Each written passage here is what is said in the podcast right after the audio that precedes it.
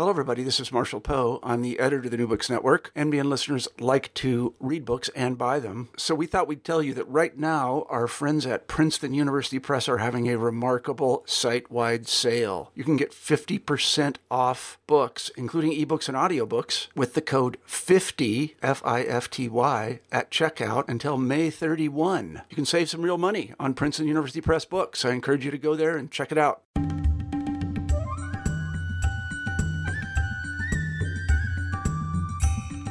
Hello and welcome to New Books in South Asian Studies. I'm Yuli Perzel. Today we are going to talk about the book When Crime Pays Money and Muscle in Indian Politics, written by Milan Vaishnav and published by Yale University Press in 2017. When Crime Pays is a fascinating account of how democracy may provide incentives to criminals to enter electoral politics and be voted into power. He proposes to think of politics as a marketplace for criminality where dynamics of supply and demand led to the present situation. In the Indian parliament today, one third of the representatives have ongoing criminal proceedings against them. Milan Vaishnav is the director and a senior fellow in the South Asia program at the Carnegie Endowment for International Peace. I had the pleasure of talking to Milan about his book. I hope you will enjoy the conversation as much as I did. Hi, Milan. Welcome to New Books in South Asian Studies. I'm Yuli, one of the hosts on the podcast, and I want to start out by saying that it was a real pleasure reading your book, especially for its style and flow and the little ethnographic vignettes at the beginning of each chapter. I really enjoyed those. So, welcome. Thank you for having me and to turn to the contents of the book, uh, I would like to start um, on your very provocative argument, where you say that the widespread presence and success of criminal politicians is not a sign of the failure of democracy, it is rather the way Indian democracy works. Can you give us a little context of how you came to make this argument and explain a little bit more about who these criminal politicians are? Sure. So there's a very interesting phenomenon in Indian politics, which I really stumble upon, which is, you know, here you have on the one hand the world's most populous democracy. It's been a democracy for seven decades now. Uh, you have free and fair elections that are uh, competitive, that are highly contested. So you have all of that on one hand, and on the other hand, such a large number of elected politicians at really every level national, state, local who have pending criminal cases against them, often of quite a serious nature. So we're not just talking about things like defamation or unlawful assembly or libel. We're talking about things like murder, attempted murder, causing grievous injury, extortion, and so on. Um, and I was just curious about how do these two things coexist? Because the great thing about democracy we've been taught uh, over the years is that if they're representatives who betray the public trust, voters can use elections to kind of vote them out at the next election. So, what is it about how democracy in India is working that far from getting voted out, these alleged criminal politicians are voted back in, that they're elected and reelected. So that was really the central sort of puzzle that I was trying to wrap my brain around. And, you know, I think the answer is uh, that oftentimes these criminal politicians are able to use their credibility, eh, use their criminality as a sign of their credibility to get things done for their constituents. So to be effective representatives of the people. So rather than viewing them as dictators who rig elections or who trick voters into voting for them or prey on illiterate voters who don't know any better, I actually found the opposite that quite often voters are voting for these individuals because of their criminal uh, reputations rather than in spite of them. So it kind of uh, turns the the traditional notion uh, on its on its head, and so the framework that I set out is to say, you know, what is it about the way in which democracy works in India that allows these criminal politicians to flourish. Um, and what can we learn about how democracy works and how it doesn't work so that we could think of policy reforms that might be able to fix this uh, imbalance that we see? Yes, thank you. And this is exactly what you managed to do in a very effective way in your book. But how is it that? Um, so, what is it that um, is special about Indian democracy, which made, and what is it about its history that made this situation come about? Um, so, I was specifically. Yeah. Oh, sorry. I Go was ahead, specifically thinking about what you say about the Indian bureaucracy and about its workings. Yeah, I mean, I think, you know, the argument I put forward in the book is, you know, that it's sometimes helpful to think of elections or politics as a market, um, like we would think of an economic market, in the sense that they both have supply and demand factors at work that kind of make the marketplace, right? So politicians have to decide to enter the market, parties have to back them, and then voters have to decide, you know, what they're going to demand, right? And that's where those supply and demand factors meet is kind of where the market is made. And I think there are two fundamental drivers of this in India. So the first is uh, the increasing cost of elections, that elections have become so expensive and political parties are quite weakly organized and they have become uh, kind of thrust into the embrace of wealthy individuals, uh, including criminals who have uh, resources to spend and the incentive to spend them on getting elected. But uh, that explanation is only partial because it ignores the voters. Uh, and I think in some ways the most interesting question to ask is, you know, what are what are voters getting out of this bargain? Uh, and I think here you have to kind of understand the evolution of the Indian state that in a context where the rule of law is quite weak or quite uneven, and government is not always seen as an impartial or effective arbiter of justice, a provider of basic security, a deliverer of basic services, that people are looking for heroes essentially who will step into the gap and help them navigate uh, the state. So help them get security, help them get justice, help them get uh, the, their basic needs met. And so these criminal politicians portray themselves kind of like Robin Hoods who are willing to come in and in exchange for political support uh, help their constituents. And this is all mediated by caste and by ethnicity in India, which, uh, as, as most people would know, is a very salient feature of social and political life. And so the book kind of looks to, to sort of how these two factors, the weakness of the rule of law, the weakness of the state, and identity kind of interact in order to create a opportunity to pave a path for criminal politicians to be successful in mainstream politics. I was also wondering um, about the um, the myth of the ignorant voter that you put forward. You're saying that it's not an accident um, that criminal and politicians are voted in. But what is it really that um, these politicians have to offer over um, politicians with no criminal cases against them? You know, more so, specifically. Uh, yeah, I think you know there there there are four different things that that these criminal politicians offer. So broadly, I write in the book that criminal politicians use their criminality uh, to signal their ability to protect their constituents' interests. Now, what does that protection consist of? There's sort of four separate mechanisms or pathways. The first is to provide uh, a kind of coercive protection, so physical safety that if somebody in your community or say from a rival group poses a threat, uh, having a strong man in your corner can be a kind of a deterrent.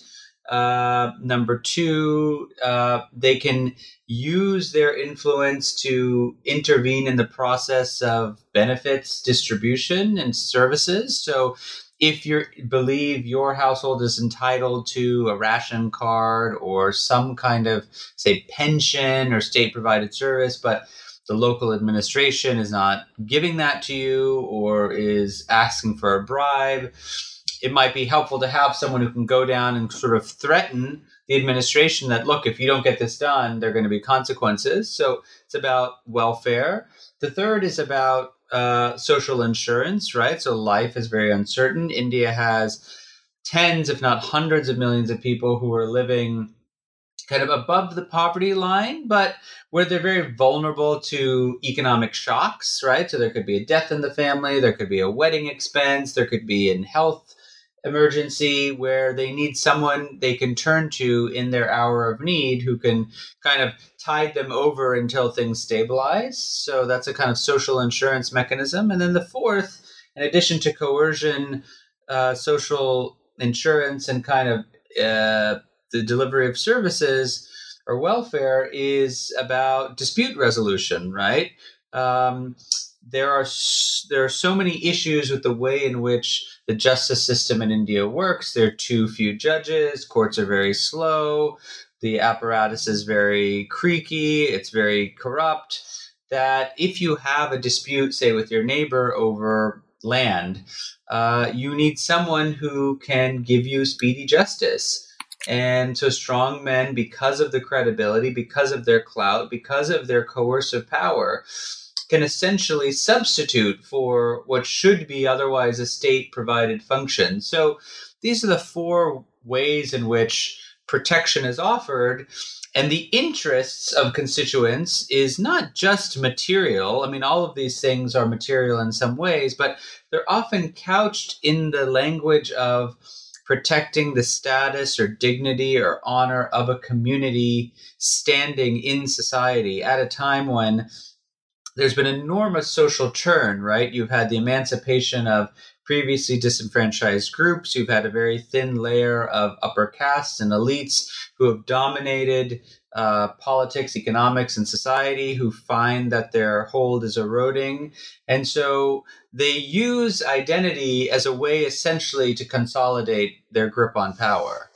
Yes, and related to this last point, you make another very interesting um, argument in the chapter about reserved con- constituencies. What are these reserved con- constituencies, and uh, can you explain a bit more about what how they illuminate your argument and what is it that is special about them? Sure. So, you know, a big part of the argument is about identity and that, you know, there are these identity based divisions in India, which are more salient in some places and less salient in others. And it's those things are very hard to observe. Uh, because India has not publicized a caste census since 1931, uh, you know, a census that was carried out under British colonial rule. Uh, so we have very limited information actually on the nature of ethnic and caste uh, identities across India. So one of the indirect uh, tests that I use is, you know, think about reserved constituencies. So under the Indian Constitution, a quarter of state and national uh, electoral districts are reserved for two disadvantaged groups. One are the scheduled castes, or the Dalits, formerly called untouchables. Those are the people kind of the lowest rungs of the caste hierarchy. And then the second are the tribals, or the Adivasis, the scheduled tribes, who are kind of uh, India's, you know, sort of native population, as it were. And what's interesting about these reserved constituencies is in electoral districts where there's reservation, you have to belong to one of those groups in order to stand for office. Now, everybody is allowed to vote. So if you're an upper caste or a Muslim or someone who's not from one of these protected groups, you still have your vote. But in order to be a candidate, you have to come from one of these groups. And what I found is that because you're essentially fixing the identity of the candidate, he has to be from one group or another. Uh, the candidate's incentive is not to be the most robust protector of his own group. It's really to kind of cater to the median voter, to the average voter. Because if you just went after your group, well, you're competing against a bunch of people from that same group. So you want to diversify. So what that means is the incentive to field a criminal candidate who has a particular advantage or salience when it comes to the ethnicity d- dimension or the caste dimension simply doesn't hold. So as a result, we see much lower rates of criminality in reserved areas, not because people from those groups are somehow more virtuous or they're better or they're more honest or they're more public spirited, simply because the political incentives don't exist for parties to field criminals because they want to have a candidate who's broadly acceptable to everybody, right? They don't want to rock the boat. And um, but there's also another um, place where we have seen something that might um, be seen uh, differently in your, in the light of your argument. So India has seen the rise of a political party which has come to power based on their strong narrative against corruption. How do you see the sweeping election uh, of 2015 and the great win of the Aam Aadmi Party in Delhi in light of your findings? Is there any hope in combating widespread criminality in politics? It's a great question. So, the Aam Aadmi Party is a very new party in the Indian political system, which uh, began in 2012 2013 as an anti corruption party. Aam Aadmi means sort of, you know, the common man uh, in Hindi and uh, they had tremendous short term success in capturing uh, the state legislature in the national capital in Delhi, which is a sort of city state. Um, but they have had very limited success actually projecting their influence outside of this relatively small place, which is much more educated, where it's much more urban. It's not very representative of India as a whole.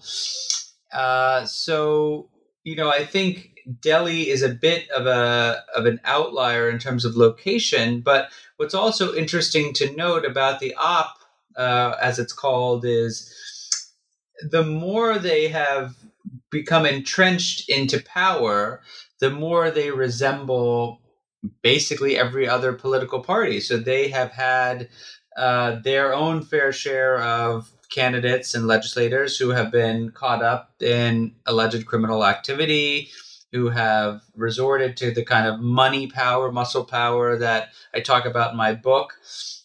Which I think goes to show that even parties who want to do things differently face a huge uphill battle in actually creating a political movement that does look differently just because the challenges of the Indian landscape are such uh, that it makes it very, very hard. So, what are the solutions? Well, uh, you know, I think one has to think about these on multiple fronts. So, if you go back to the market analogy and say, you know, there's a marketplace for criminal politicians, how do we deal with the supply? How do we deal with the demand? On the supply side, you know, one reason parties are drawn to criminal politicians is because of their money. So parties value muscle or serious criminality because money comes along with it. So India's political campaign finance system is badly flawed. There is no transparency around political contributions. There is very little detail uh, on uh, political parties and their accounts. That's kind of audited and independent. There is uh, the Election Commission of India, which manages elections. In some ways, is extremely powerful, but has one arm tied behind its back when it comes to fighting campaign finance because the authorities that it has at its disposal are very old and in some cases go back to the kind of independence movement.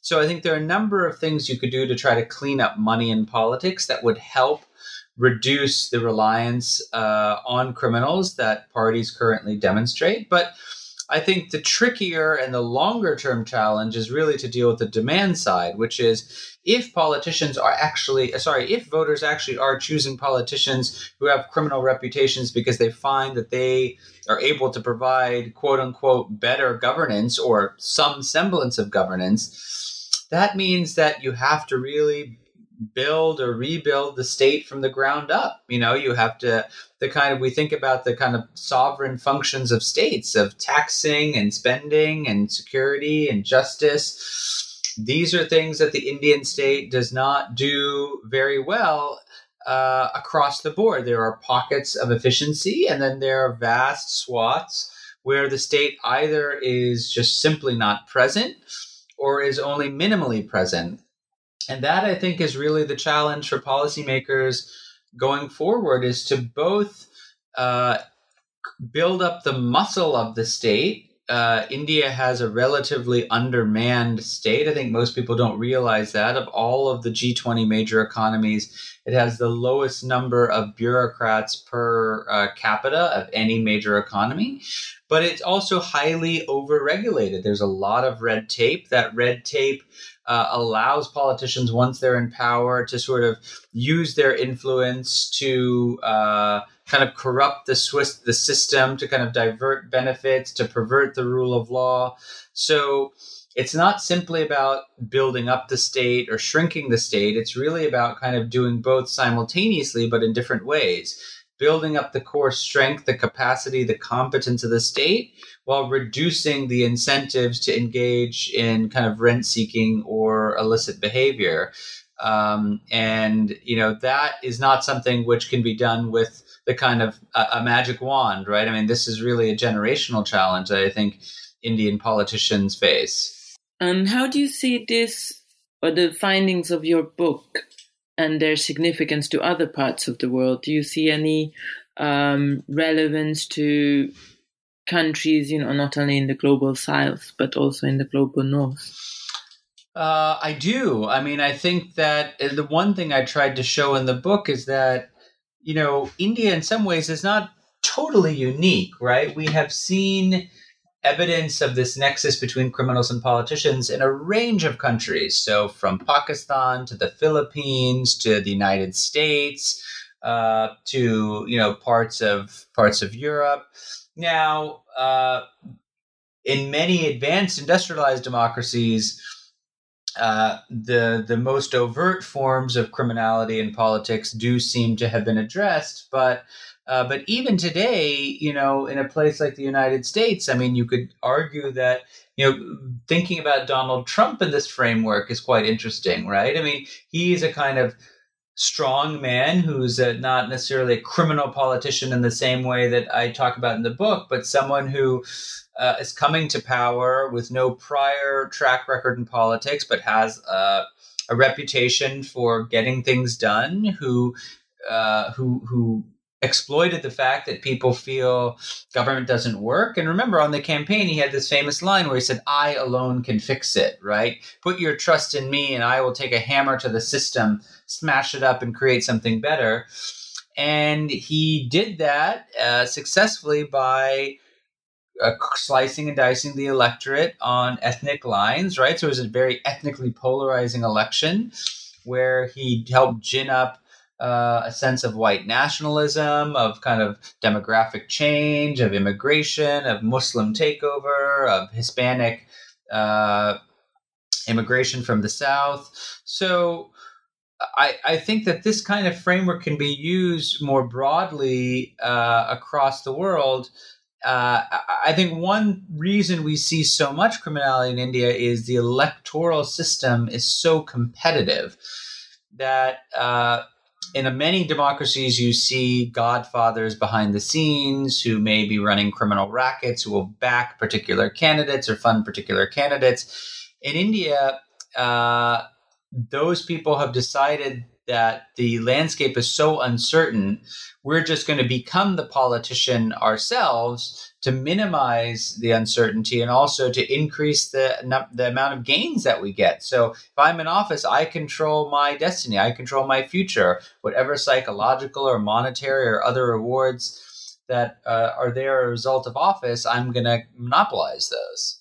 Right, and, and this is also something that I was. Um, it reminded me uh, much about how my my country is working right now, Hungary no, we, we see a lot of it in the in the news. So I think we kind of covered everything that's in your book, but do you see anything that we may have left out? Do you want to point anything out? I mean, I would just say that, you know, uh, the intent of the book was not to point the finger and say, "Oh, look at India. Uh, their politicians are all corrupt. They're all criminals." But it was to try to develop a framework to make sense of what we see in a comparative way, right? And to kind of build on what other countries have experienced and what the ways out also are. That this isn't something. It's not a deterministic argument, right? It's trying to capture this this current point in time in the historical evolution and trying to say, you know, we can't address this issue until we really put our finger on what's behind it. And once we understand the motivations that kind of create this marketplace, then we can have a conversation about what the policy reform should be and what the solution should be. And, and I think oftentimes we we think we know what the answer is, and then we create. Uh, so in the Indian context, uh, it's there's been a lot of emphasis on information. Let's just raise voter awareness and have civic education and publicize candidates' profiles in the newspapers, and that's all fine. I have nothing against that. I think that's actually a good thing to be doing. But that alone is not going to solve the issue because it's not just about information, right? It's about voters who are have a strategic rationale, strategic calculus for voting for criminal politicians, given the set of choices that they have, and they find that to be in their self interest. And so that's really what I wanted to kind of understand in this book. Um, thank you very much um, for the book and for the um, interview. My final question is um, what's next? What's in the pipeline for you? yeah, it's a great question. It's a hard question to ask. Um, you know, there's sort of three uh, pieces of work that have kind of come together that are all really about this this question. So. Uh, the first was this book trying to understand the criminal marketplace, and then I've had kind of two books, which are edited books uh, in collaboration with others, looking at both the supply and the demand side. So with Devesh Kapur and Pratap Bhanu Mehta, last year we published a volume called Rethinking Public Institutions in India, which was an attempt to understand how did India get this weak state? Why does it persist? And how does it manifest itself in a bunch of different domains? So, from the judiciary to parliament to uh, the local level governments. Um, so uh, that was focusing on this the governance issue, and then this summer uh, with Devesh Kapur, we have a book coming out looking at uh, political finance and money in politics to try to go beyond just criminal politicians to say what is the nature of campaign finance how is it regulated what are the sources of money so candidates could be one but businesses the private sector could be another uh, what do people actually spend money on? Uh, and again, what are what are some of the reforms which should be considered if you want to try to minimize the influence of money on politics? So, completely inadvertently, it was really by accident. I've kind of ended up with these kind of three uh, bodies of work, which all are trying to speak to one thing. So, once the last of these three pieces is out, I'm going to have to take some time and think about what the next move is. But but I think this is a really important set of interlocking debates and issues that have relevance not just for contemporary India in 2018, but a range of democracies, both in the developed and developing worlds. Well, thank you, Milan, for joining me on the New Books in South Asian Studies um, podcast. Um, I'm gonna check out your other books as well, the edited volumes. And thank you to our listeners for downloading this episode. I really recommend everyone to read the book we were talking about today if you want to know more about the role of money and muscle in Indian politics. Thank you.